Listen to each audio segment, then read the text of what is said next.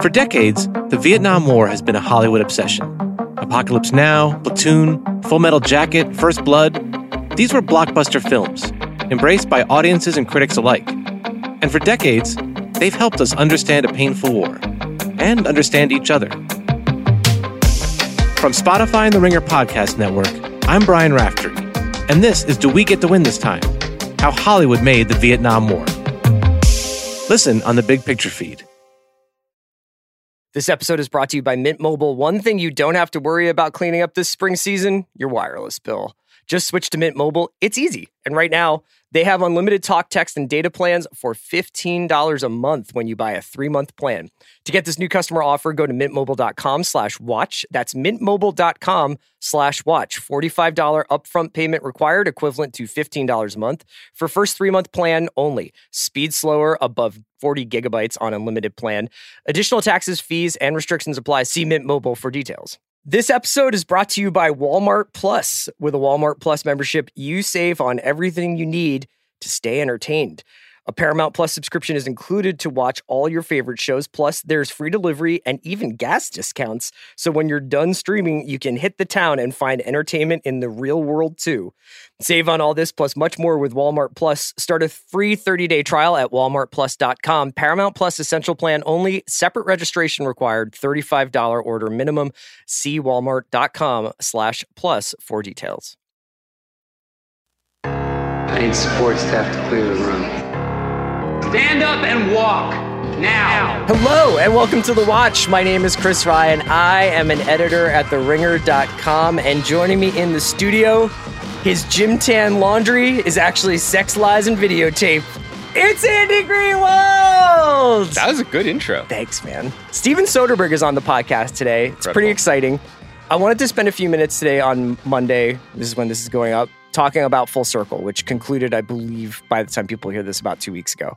It finished its six episode run on Max, and I thought it was remarkable. I wanted to chat with you a little bit about that. And then Soderbergh also has another series that he did in between Magic Mike This guy. and full circle he shot a eight episode web series that's up on his website extension75.com called command z and it stars michael cera and roy wood and chloe radcliffe and i highly recommend people check it out we talked a little bit about that it's a sci-fi comedy and we talked about full circle and we also talked about his career especially his career andy Mhm. since che Mm. since he made che and you know that he had dabbled or had a dalliance with the idea of of retiring at a various some point in there. He said that he was. He, said was- that he was retiring from movies, but since Che, I wanted to just sort of throw this up against the wall. I, I kind of threw it to him, and, and Mm-hmm. he more or less agreed that he is one of the most explicitly political filmmakers we've had in our lifetime. Hmm. That almost all of his genre work that has come out, you know, over the last 12, 15 years has had incredibly probing socio-political analysis or storytelling at the heart of it, even Hmm. if it's dressed up in a comedy or if it's dressed up in a 1950s film noir or if it's dressed up in a a musical about a guy, you know, trying to make furniture who has to become a stripper to make ends meet. Whatever it is, he's like so aware of and focused on capitalism and the crushing weight of capitalism on Mm. individuals and I thought that that definitely came through in full circle. I agree. And I think that what's interesting about it is that I, until you suggested that framing, I, I don't think I think of him as an explicitly political filmmaker, but I think that's kind of naive. Well, I think what of him do as a formalist usually, you know? yes, in his willingness to like go between genres and styles and take on the challenges. Yeah. But I think the other constant, and we referred to this when we first talked about Full Circle the other week, and it's very relevant to our conversation about the show, is that uh, unlike many of his contemporaries in cinema or as filmmakers, he is resolutely focused on the present. I mean, The Knick was a was a period piece, but beyond that, he is almost uniquely interested in the world as it is Yes. and not running from it. And that, in and of itself, is intensely political, right? Because if you turn the camera on something that's happening now, you are showing us That something. is exactly what he said. My God. was- he so was- I, yeah. it goes without saying that I, I regretted my inability to participate in the okay. interview, but now I'm just guessing at it. So, talk me through your feelings about Full Circle. I think I've I have two responses to it. uh, the broad one is I just love that this was there for us. I love that he made this. Yeah. I loved having something that was dense, that was a little bit challenging in terms of just keeping up with it. It didn't it had no hand holding. I love that it was about this moment, about people and cities and parts of the world and parts of New York City that cameras don't often show us or don't demonstrate interest in. Um, and I love that it was the way it was. It was released two per week for three weeks, I believe, Yeah, I think with that, I think that was how they did it. Yeah. and in the middle of summer. And it it is an example of the type of show that I that I think I'm often worried is going to get squeezed out of not just because the industry is contracting and making less shows, but because how do you communicate this? That Yeah. there's no underlying IP, there is no one star performance. It's not. We we in our previous podcast we talked about hijack and why we liked about it. This is the opposite of that. Yeah. They're both good. Yeah. Um, so I celebrate its existence and then turn the page and get a little bit deeper. This show is fascinating and had really remarkable performances from actors known and unknown.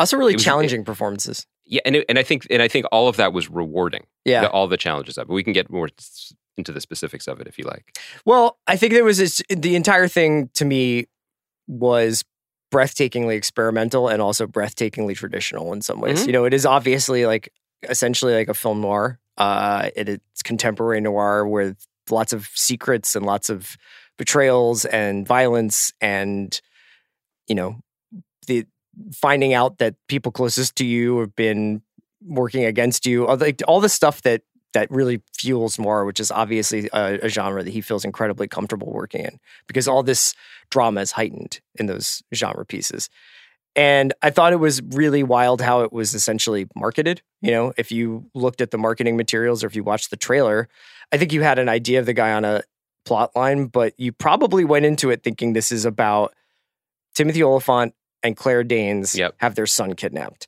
and dennis quaid is the sort of patriarch of the family and uh, we're going to get like real acting chops from these great actors. And then it winds up becoming this story of these young kids from Guyana who are trying to negotiate. They're caught between these two kind of forces the underworld of of Guyana and like this sort of rich Tony Manhattan family who are trying to make their way through this cloudy kidnapping scheme.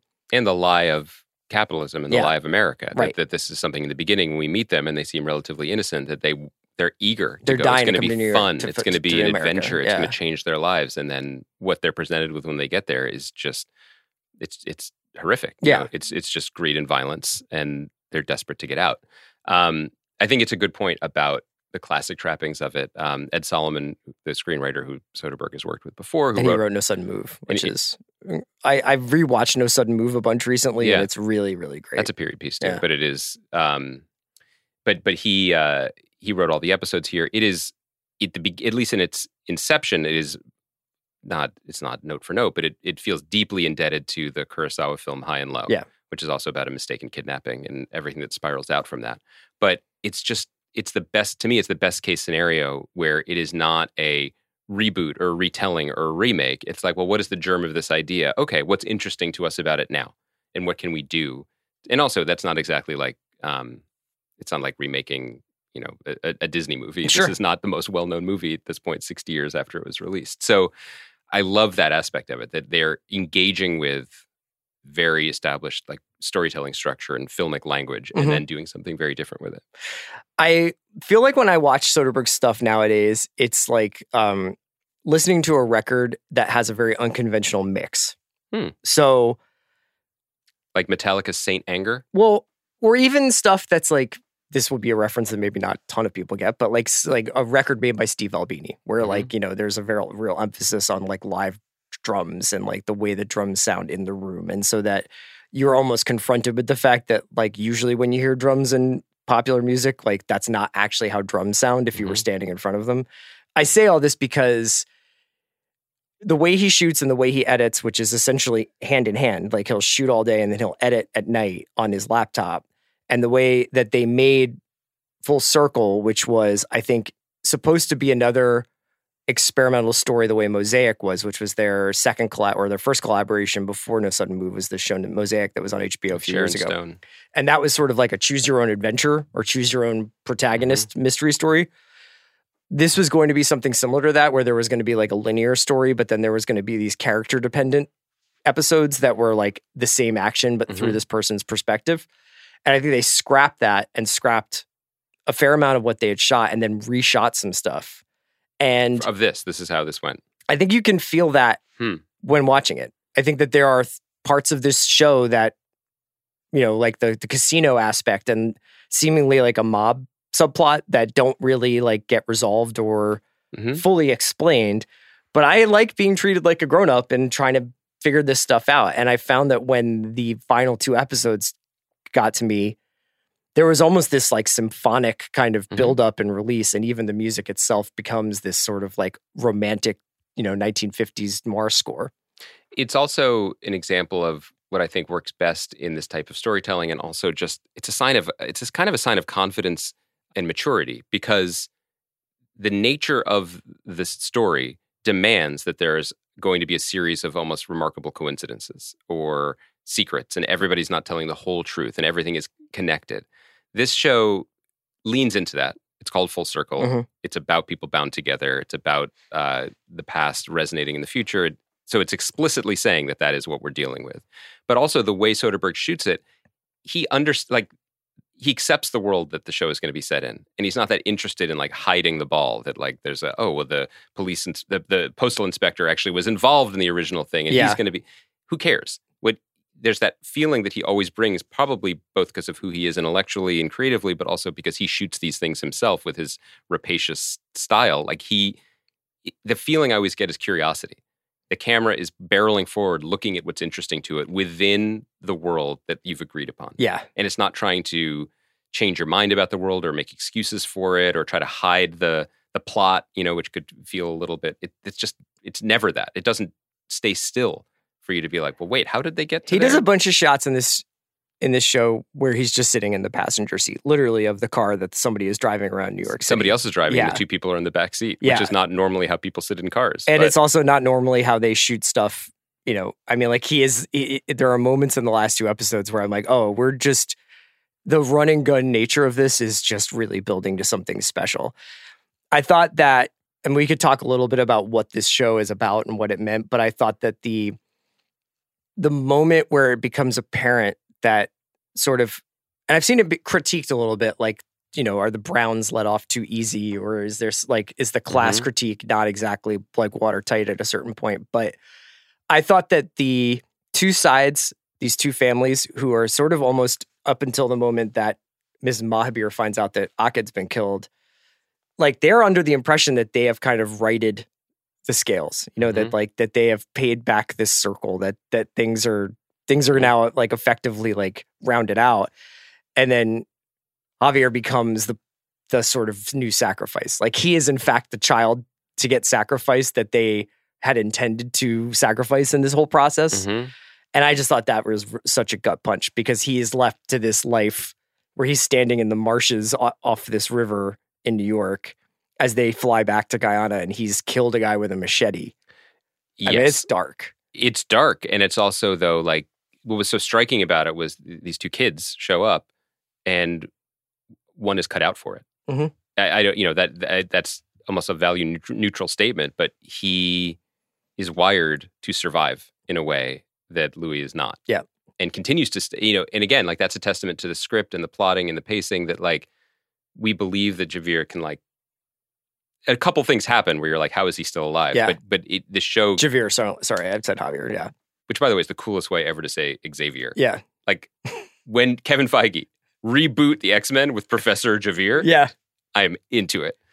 Yeah, like that fundamental difference that he can do it and then understands what he is capable of and who he is and what he's willing to do for his for people who aren't, Yes. you know, is it's it's cutting. It But I just I just love the depiction of this like these two families who have a Mm-hmm. transactional relationship to their morality. You know, it's like Claire Danes, Mhm. Sam gives the painting to Louis and is like, "This is my reparation." You know what please I mean? just take this. I Yeah. recognize I recognize the scale is imbalanced and this is I will now balance and it. Savitri's like, "All I have to do is this Mhm. ceremony and like have one child to replace another child, and I'm out and I get away scot free." but also the idea that you can um, that peace or forgiveness can be can be handed down from on high. You think about Louis' entrance into the One Fifth Avenue building, Yeah. and then his exit, where he has to sneak in by having um, um, Natalia. Natalia scream, and then when he leaves with this two hundred fifty thousand dollars, He's just like, hey, how's it going? they're like, "Sir, like you're Louis, right? Like, have a nice night, sir." Yeah. As he's carrying a painting out. He's he's been given permission. Where did you wind up with the the melody harmony character, the played by Zazie Beetz? So I've been thinking about this. I was having conversations about it uh, off pod, even. I think that one of the opportunities that that it draws actors to Soderbergh is the opportunity to do things, to try things, to commit to things that they might not otherwise get to do. And I love Zazie Beetz. I think she's a great performer. I think she's charismatic. I always look forward to watching her.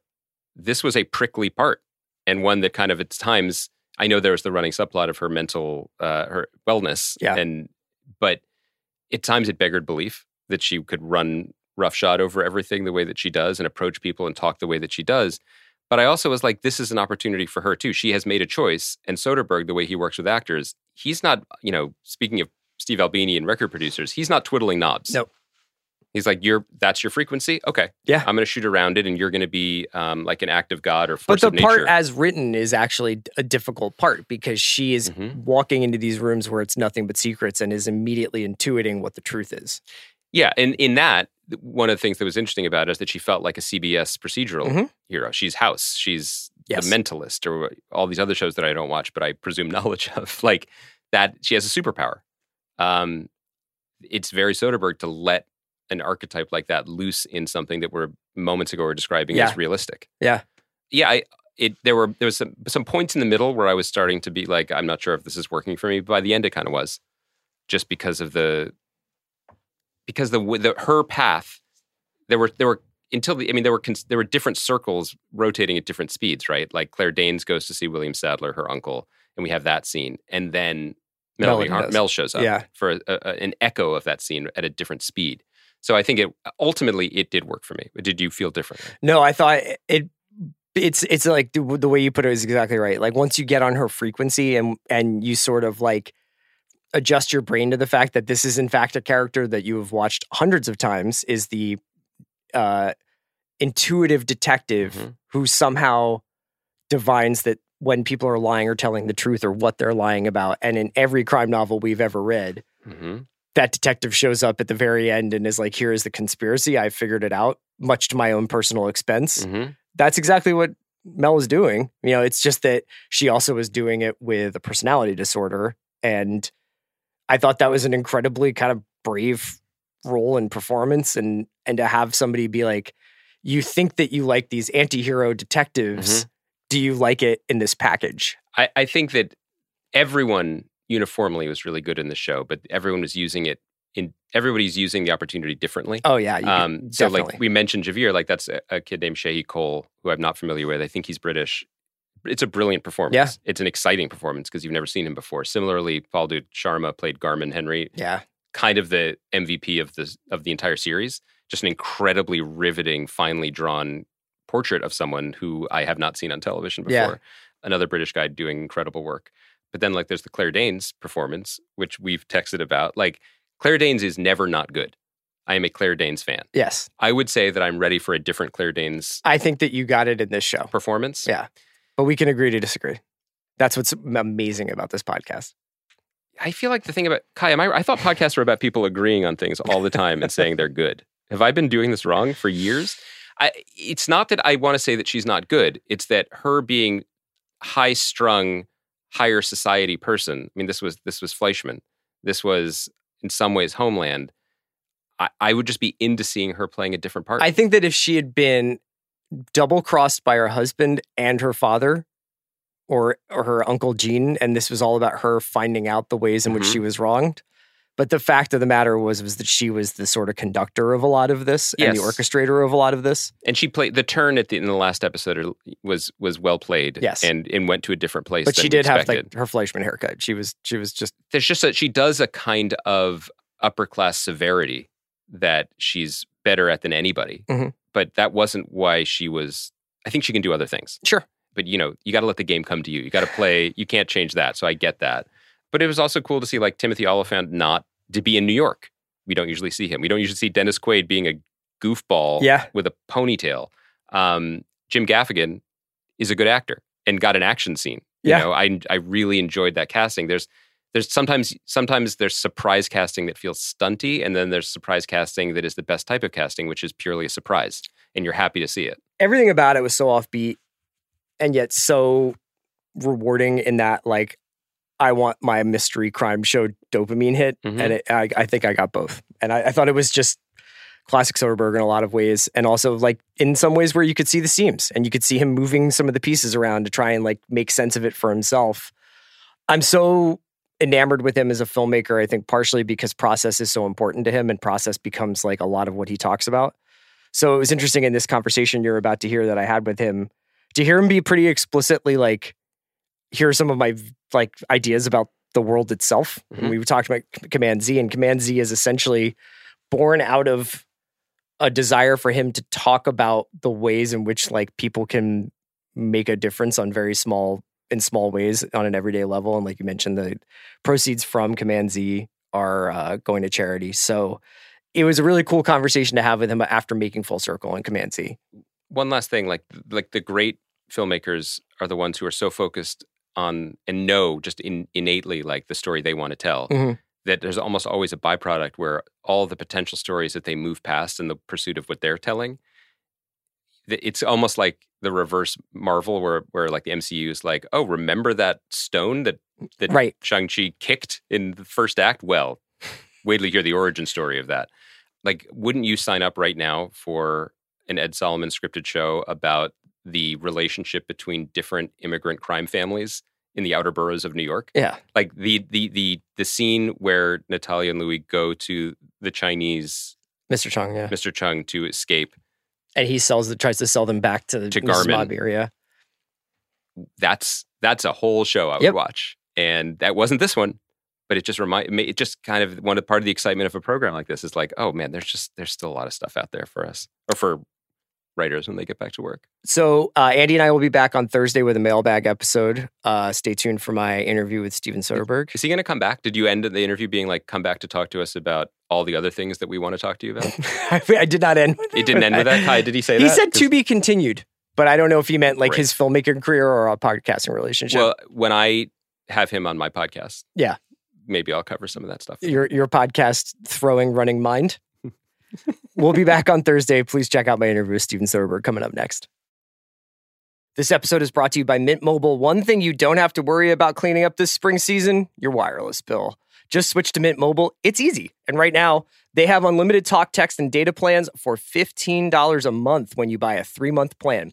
To get this new customer offer, go to mintmobile.com slash watch. That's mintmobile.com slash watch. $45 upfront payment required, equivalent to $15 a month. For first three-month plan only. Speed slower, above 40 gigabytes on unlimited plan.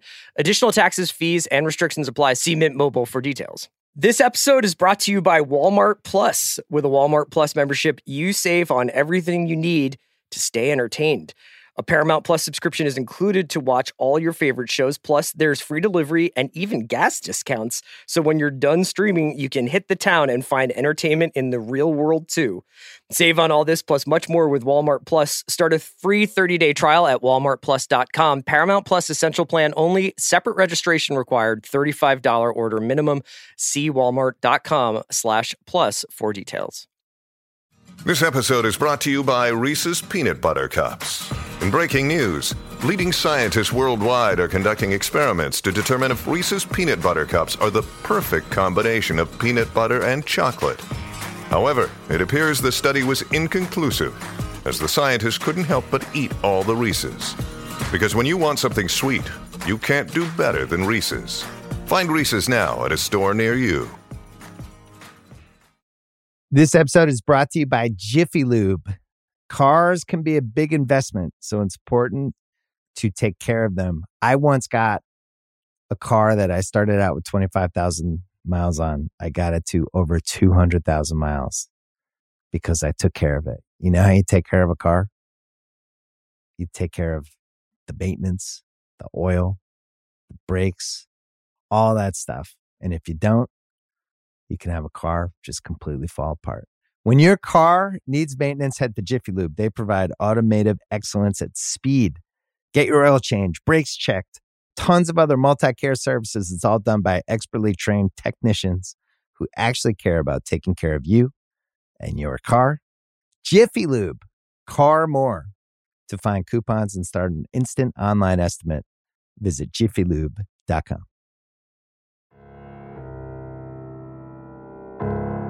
Steven, thanks so much for joining me. You're one of my favorite filmmakers, so this is an absolute thrill to talk to you about Command Z, which is your new series that's up on your site.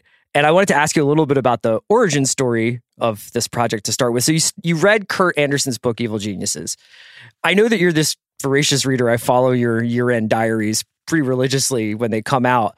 When you're reading as throughout the year, are you always reading with an eye towards maybe this is adaptable, maybe this is interesting for something down the line? And is this somebody I would like to collaborate with if they are, like in Kurt's case, available to do so?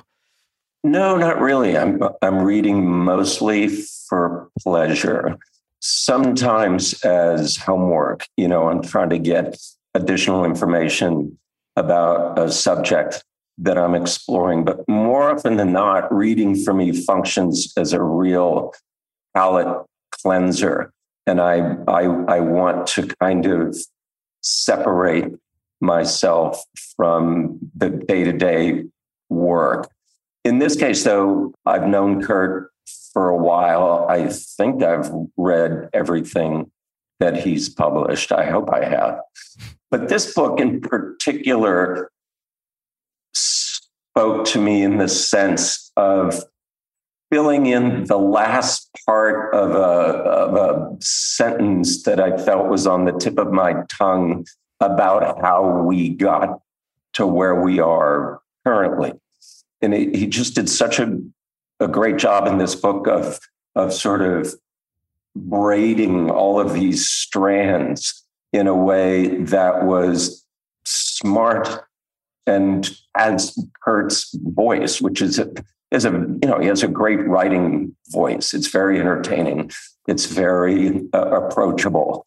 And so I reached out to him and I just said, I don't know what I want to do with this, but I think something should be done with it, or more to the point, something should be done about it. And we just started talking and, and agreed that you know, you, on any project, you sort of start by eliminating everything that it shouldn't be. Yeah. So, so what we determined that it shouldn't be was obviously a kind of documentary or mockumentary or something that was not scripted. And once we decided, okay, we don't want to do that, it needs to exist in a kind of fictional, dramatic space. What should that be? And as you may or may not have heard, we ended up going down this road of short videos that were kind of leaflets from the future on some sort of platform that still exists in 2036. So these were minute, two minute things, characters sort of giving you glimpses of two versions of a world. It was interesting. We had half of the, the little clips were from a world in which things were not fixed. And then half of the clips were from a world in which things did get fixed. And we worked on that. We wrote scripts, we hired cast, we shot them, and then we looked at them and we said, this doesn't work at all. we literally have to start over. So we threw those out. Some of them still appear in little pieces on the uh, the video wall in Command Z. You can see little clips that are from that iteration. But we just started over again and agreed we need to work in a format that's more familiar to us and that we have more of a feel for, and we're, especially for me, where I feel more comfortable in saying, no, it should be like this. And so we started over. We got some fun new people involved, and it ended up, you know, resulting pretty much in what you watched. But, you know, we were trying to find this line of making sure that we were self aware in our targeting of issues and that that we ourselves were not sort of immune from being targeted. At a certain point late in the show, when Michael Cera is talking to the youngest of the three team members, you know, encouraging her to get involved and to do things. And she really kind of goes off on him and says, I don't need you to tell me how to fix things. And this is, you know, you always think you, you rich people always think you have the answers to everything. And she just kind of tells him to fuck off. And yes. so, and, and that was because I felt, well, if I was that person's age and somebody my age said the things that Michael Cera was saying, I'd, I'd get up in their grill too and go, why should I be listening to you? You're the one who fucked all this up. So we tried to make sure it was uh, that it was a good version of a circular firing squad. And so there was a lot of back and forth and discussion about, you know, being an equal opportunity offender. Can you tell me a little bit about the actual production? Because this got shot between Magic Mike and Full Circle. Am I right? Yeah. So that was that was a squeeze. Um, yeah. The, the room that they work in is actually the photo studio in my office, about thirty feet from here. And then you know we tried to when we were going outside, we tried to kind of keep it in the neighborhood. And it was, I think we shot for 14 days, 14 or 15 days. And it would it might have come out a lot earlier if I'd been aware of how many visual effects are in the show. For some reason, it, I just wasn't grokking that every time Michael spoke, it was going to involve some sort of visual effect. So when we had a, uh, an assembly of the whole thing, the editor said, you know, there's like 270 visual effect shots in this show, which is more than anything, I, like all the things I've ever made combined. And the problem was showing it to people. It kind of it, it, it kind of didn't work without that effect, like yeah. that. The the Oz like floating head thing really was important. So it took a while even to get it in a state where I could start showing it to friends and getting feedback. And as a result, that kind of pushed the release down. And I was, you know, running right up against the July 17th, you know, target that's in the show. Uh, so it was a bit of a scramble at the end. And it also, as you said, while we were shooting, I was trying to prep full circle and location scout and work on the script with Ed. So uh, and finish Magic Mike. So it was it was uh, there was a lot going on. Do you like that feeling of I, I suppose it's multitasking it to your use your word squeezed? Like does that create like a a kind of beating the deadline old journalist almost feeling or like you know you're you're racing in, in a bunch of different places? Is that a comfortable place for you? It's not uncomfortable, only because I am happy to delegate. I work with really good people and I give them a lot of freedom and a lot of responsibility.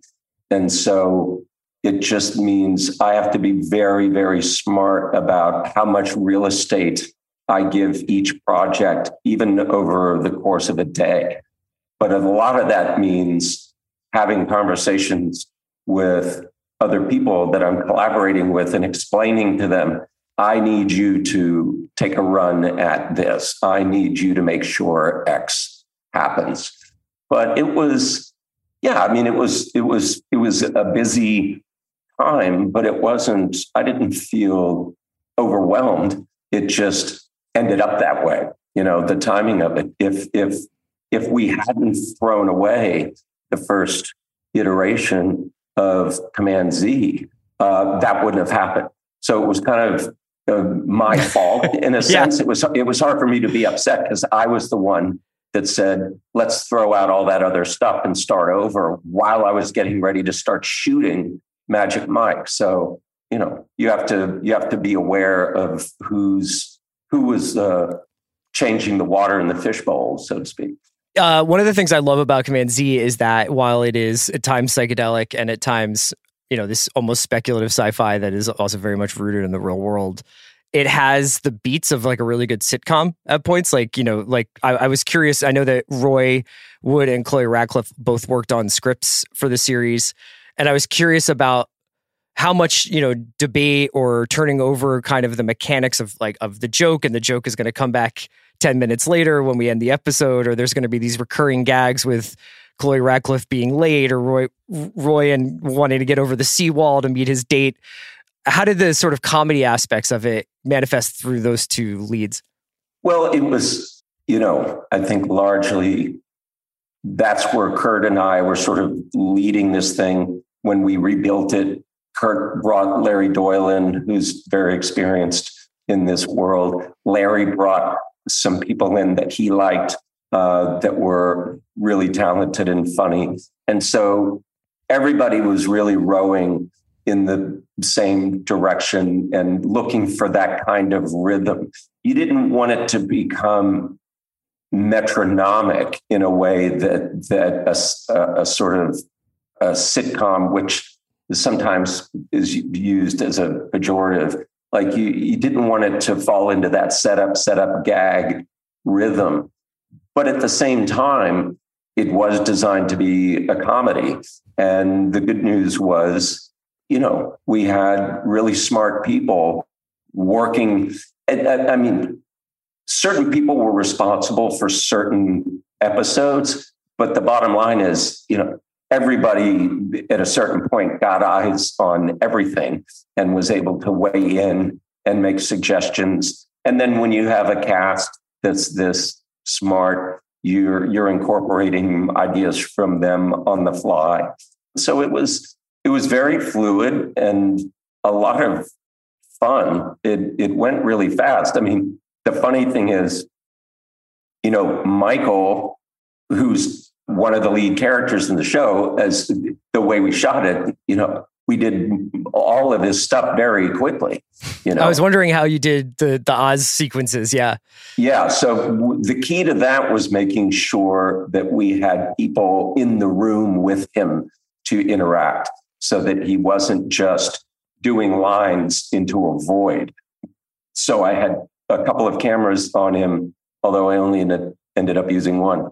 But he was able to, you know, perform with actors in the room so that the rhythms all felt right. But I mean, he worked for two days, um, and yet he's all over the show. So it was, it was, you know, it was one of those you know, at the end of each episode, you have these cards that recommend other films to watch if you're interested in, in sort of like for more right. on, you know, nuclear power or or climate change or whatever you you suggest people watch additional films i was curious how that came about as an idea to throw on at the end of, of, of each episode that was kind of a late breaking thing i was i was looking at the show and felt that each episode was missing a button. Like just they needed a button. There needed to be something that really told you, you know, that's the end of the episode. But it needed to be something that was kind of half serious and half not serious. And so, yeah, we just came up with that at the last minute and as jokey as some of those ideas may seem, I would argue, particularly, you know, for more information about dogs, um, you know, if you like dogs, I think those are three good movies. Turner and Hooch is a great, yeah, it's a great yeah, recommendation. So you know what I mean? So it's kind of doing two things at once. It's supposed to be funny, but also, yeah, I mean, if you like dogs, why wouldn't you want to watch those movies? Yeah, it had me wondering whether or not uh, y- you know you you feel in your experience as a viewer that you have your point of view or your political point of view or your you maybe yeah I, I think your political point of view changed by films and how often that happens for you It's a good question. I mean, I, I typically look to people, real people, and real world experiences to drive me toward some sort of new way of thinking. I guess I, I don't expect art to teach me. I expect it to show me something, but I guess my expectation is not that it's going to teach me something apart from me watching uh, a movie and and trying to learn how to direct. That's yeah. different. Um, but there's no question that it can be an influence because it's such a powerful medium. And I wish, you know, the last few years, you know, with what's going on in not only this country, but in the world, um, has really made me question whether the dichotomy that we all seem to adhere to without question of you know good guy bad guy good character bad character. If that's a kind of false dichotomy because you see leaders around the world acting almost in every particular like Bond villains, essentially, except yeah. in some cases even more, even more lethal. And my point is supposedly when we go see a Bond movie and you say, oh, that's the bad guy. And we're rooting for the good guy. We're rooting for James Bond because he's supposed to be the good guy. We're not rooting for the bad guy. And then you look at a country in which the bad guy wins. You begin to wonder is that really what people are extracting from these movie experiences? Or are there a lot of people in that room actually not rooting for James Bond, but rooting for for Blofeld. Yeah, you know what well, I'm saying? Like, is yeah. is there? I I just wonder if there's some sort of disconnect between our kind of inherited ideas about villains and heroes that's that in the real world in in people's you know private lives um, just that dichotomy doesn't exist I mean, that's a fascinating, yeah, that's a fascinating response. I was, I, I guess, always, if we're always rooting for quote the good guy, why do they lose so often in the real world when we have the opportunity to yeah. influence the outcome? I, I'm I'm trying to wrap my mind around this. Well, I think part of it is also that maybe people save their idealism for the movie theater and then in their political lives are deeply cynical or deeply self-serving. I don't know. Okay, so let's say let's say in the, in the event of let's let's talk about sportsmanship, and let's talk okay. about let's talk about how uh, the former president looks down on any sort of behavior that we would consider sportsmanlike as regards anybody that he's in the arena with. Like he is the opposite of that. He thinks yeah. that's weak. He thinks that real men don't do that. So, for somebody who ascribes to his belief system, when they watch a basketball game or a football game or a soccer match or a tennis match, when the players at the end of the game go up to each other, embrace, talk, say, hey, good game, you know, tough one, see you next week that makes me feel good when I see that. I like seeing that kind of connection between the people that are battling it out.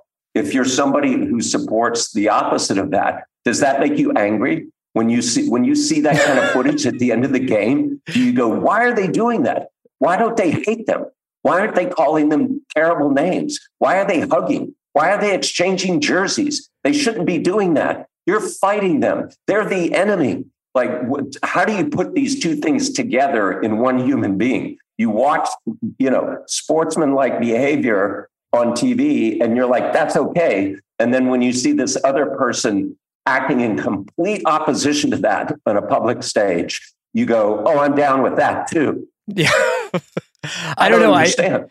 as somebody from Philadelphia and is, is a city that's not always known for its sportsmanship, you know, I, I, I appreciate a rivalry and I appreciate when sp- sports fandom kind of transcends a level of oh, I'm just watching something for entertainment or I'm watching something to support my team and goes into this almost like identity and like wh- what this city means versus what Dallas means as a city Yeah. or what these two franchises represent.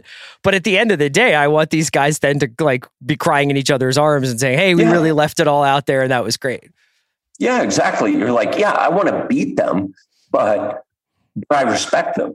I think that's what I'm talking about is why why in this one context is that form of respect good and make you feel good and you support that? And then in this other context you're completely against it. You're completely you subscribe to this idea that no opponent is worthy of your respect ever. I, I'm I'm baffled. You know, I the reason why I was asking you about whether or not you ever felt changed or or that your political outlook was changed by a film. I have a attitude towards your movies where I think for a long time, even as like I was just I'm as I've been completely immersed in your filmography for decades now, of looking at you as this kind of formalist. And I think a lot of that might have something to do with your public persona where you talk a lot about films and the problem solving that goes into films and then what happens when you take piece of content that you've made and distribute it into the world. And obviously you have a lot of really thoughtful things to say about the state of the industry. And then i think sometimes like the overt political messages of the films get they're just left on the screen for the viewer to take in. Like they're not you're not walking around doing a you know a whistle stop tour bringing people's attention to agribusiness for the informant or pharma with side effects or whatever but you're an overtly political filmmaker. And that's it's so interesting that you uh you're not oliver stone. You know what i mean? You're not making you know these you're not making speeches about the issues that are in the films. You let the films and the stories tell themselves. And i think what happens then is that when you watch a movie even like No Sudden Move or something like that where it gets delivered through genre it's not necessarily that you now are politically activated. It's just that you have a different way of thinking about everything when you see a movie like that. So I don't even know if I have a question as much as it's a, a curiosity about how you see yourself as a political filmmaker. Well, I think you could make an argument if you present the world on screen in a way that's accurate at all. You're probably making a political film.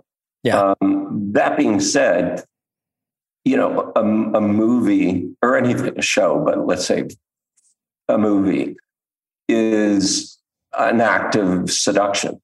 And so I'm trying to work in a way that I would want to be seduced. And that is not somebody getting up in my face that I don't know very well and sort of spouting rhetoric. That doesn't work for me when I'm watching a movie, and it doesn't work for me in life. So if if I'm to your point, if I'm working on a project that addresses the issue of how the pharmaceutical industry works and what the what the result is on the people that take the drugs that are produced i feel genre is a great way to seduce an audience into thinking about that. Because if they don't want to think about that they can just watch a, a you know a psychological thriller. And they don't have to they can be satisfied and not have an opinion about the pharmaceutical industry at all.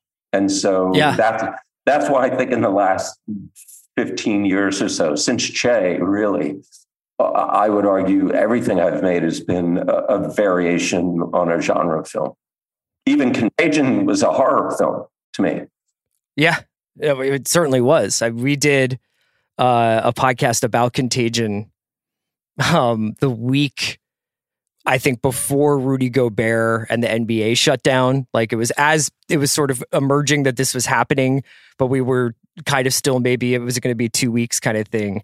Oh, yeah. And and we did and we talked about Contagion as this horror movie. And Yeah. as and we were all starting to wash our hands. I'm sure a thousand people have come up to you and told you, like, yeah, did you know Contagion was pretty prescient, you know? Well, I mean, you know, here's an example. Just just working on that movie. A- Anybody that worked on that movie, forget about if somebody saw it. It, it was like being inoculated. You could, from that point forward, you couldn't not think about that. You all, everybody involved suddenly in the in the nine years between that movie and COVID taking over the world. I I can assure you, very, very conscious of, of washing their hands, of germs, of being in crowds. Like you couldn't not think about it having been involved in that production.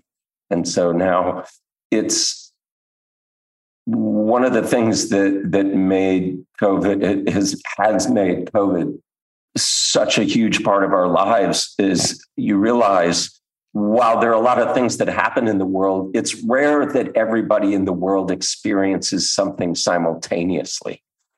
Um, and this was one of those. It had been uh, arguably 70 years, I mean, since World War II, where, where the entire globe was essentially wrapped up in a sequence of events that were happening to everybody at the same time. It has a different psychological effect, I think, one that you know is going to play out over generations, just like that war did. Yeah, I I often think about. I mean, it's hardly important, but it, it, I, I think a lot about the knock-on effect from I you know this memories I have of every time I would have a Zoom with friends. Every time my wife and I would like kind of look out the window or go out on our porch, and we would kind of look at the, our neighbors and see that they were going through the very similar experience, or if not the exact same experience that we were. And then in the aftermath of that, or in the sort of post-COVID era, how everything feels a lot more siloed, um, especially culturally. You know, I Yeah. think that one of the reasons why people are responding so much to Barbie and Oppenheimer is there is almost this feeling of everybody going and seeing something Yeah. and experiencing something together. Do you find that to be the case as well? Yeah, I think so, and I think the success, the the outsized success of both, speaks to that of wanting that, of of our need for that, our need to have something positive that we're all experiencing at the same time because it's been a while. So, uh, apart from the quality of those movies, I think you're right that that there's there was this kind of you know unspoken need for all of us to feel good together Yeah. because it just feels like it's been a long time. Is it strange to be making things and and and frankly making things in such a prolific fashion at a time when not only can you see that people's I think brains have changed uh, over the last couple of years, but certainly the distribution models and the platforms have changed so much.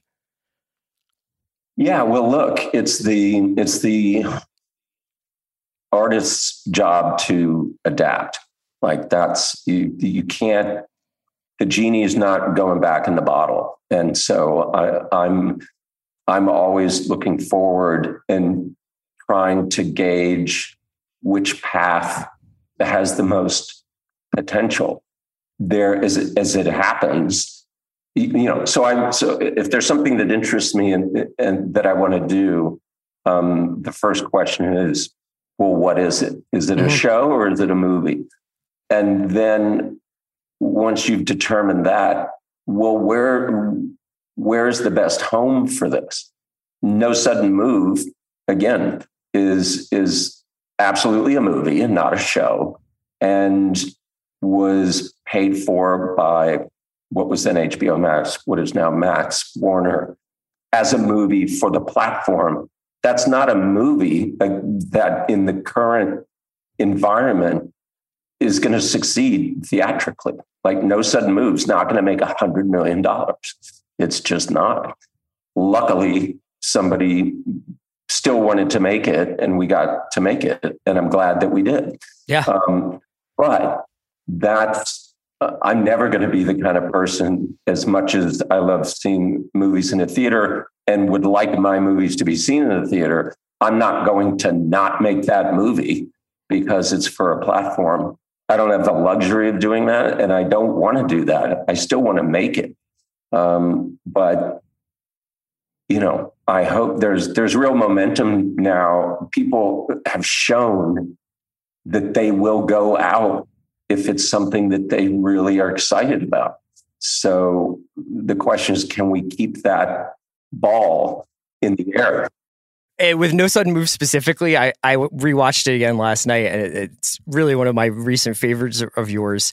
And I I can feel the context around that film getting memory hold a little bit from myself, where I'm no longer thinking of it as the movie that you did with Kimi and Let Them All Talk. And I'm no longer thinking of it as something that was essentially put straight onto the platform. It's just a movie that is happens to be on Max that I was looking for. And then when you start it and the Warner Brothers logo comes up, you're just like, this is just a movie. You know what I mean? Well, like, well, exactly. 10 years down the road, exactly. And so the point is making sure that it's good so Yeah. that so that you want to watch it 10 years from now. But I think you're right. Ultimately, everything will end up there. So your your job is to make sure it's good enough to to stand out. But you know, I've got a couple. I've got two projects in front of me that sure seem like movies that that could show in theaters, and you know, the market uh, will tell me if I'm right or wrong when they're finished. I was curious how you wound up uh, arriving at the place, not only of let's put Command Z up on the site and and have and and charge a fee for that, but also what about the the content or the the story or the the, the script or whatever? Like was like okay some of these are going to be 7 or 8 minutes or 9 minutes. Some of these are going to be 21 minutes. Was that something that had been decided early on? Because i know obviously it went through these different iterations but how did you arrive at th- this kind of made me remember like fondly like the days of watching like high maintenance on vimeo and you know just a, a kind of wild west feeling of of storytelling on the internet Well, that was that freedom was important, I think, to this project to to not feel that you had to be boxed in by a certain length, certain number of episodes.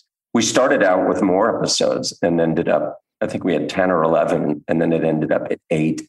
And the freedom of that was really was really nice of of knowing look this is this is the point of this episode and the point can be made in this amount of time and once the point is made we can move on and not really having to to worry about that. I mean certainly there was you know basic storytelling paradigms would indicate even in this sort of unusual structure that the first episode and the last episode are probably going to be longer than some of the other episodes because in one on the, on, on the left you're setting it up and then the episode on the right you're paying it off you know those are probably going to be the the goalposts and everything else is going to be in the middle.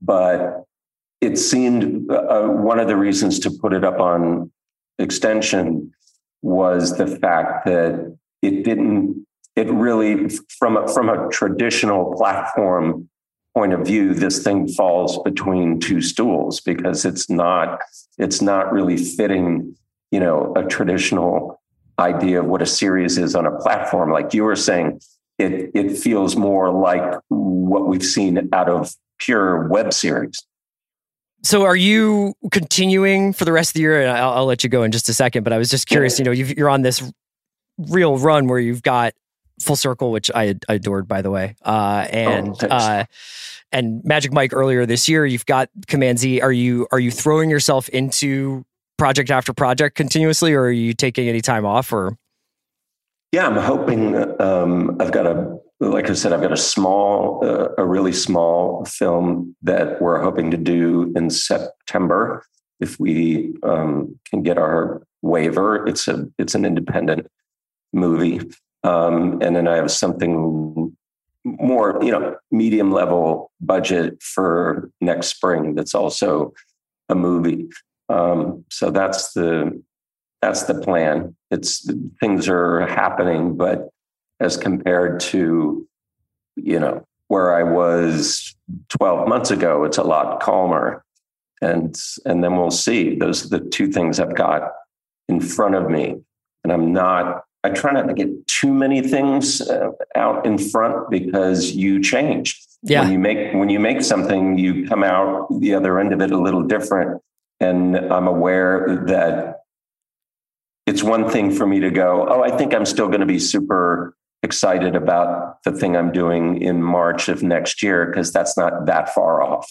But to think about something two years from now, I don't know what my frame of mind will be. And like I may, I may come out of these two projects feeling like I want to go in a completely different direction and this thing that I had teed up is no longer interesting.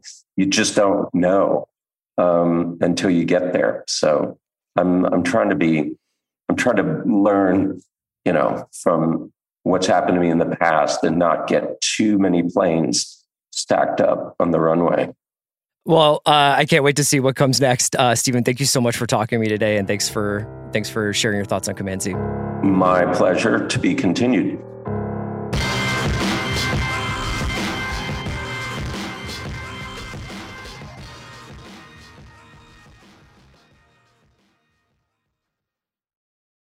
This episode is brought to you by State Farm. You might say all kinds of stuff when things go wrong, but these are the words you really need to remember. Like a good neighbor, State Farm is there. They've got options to fit your unique insurance needs, meaning you can talk to your agent to choose the coverage you need, have coverage options to protect the things you value most, file a claim right on the State Farm mobile app, and even reach a real person when you need to talk to someone. Like a good neighbor, State Farm is there.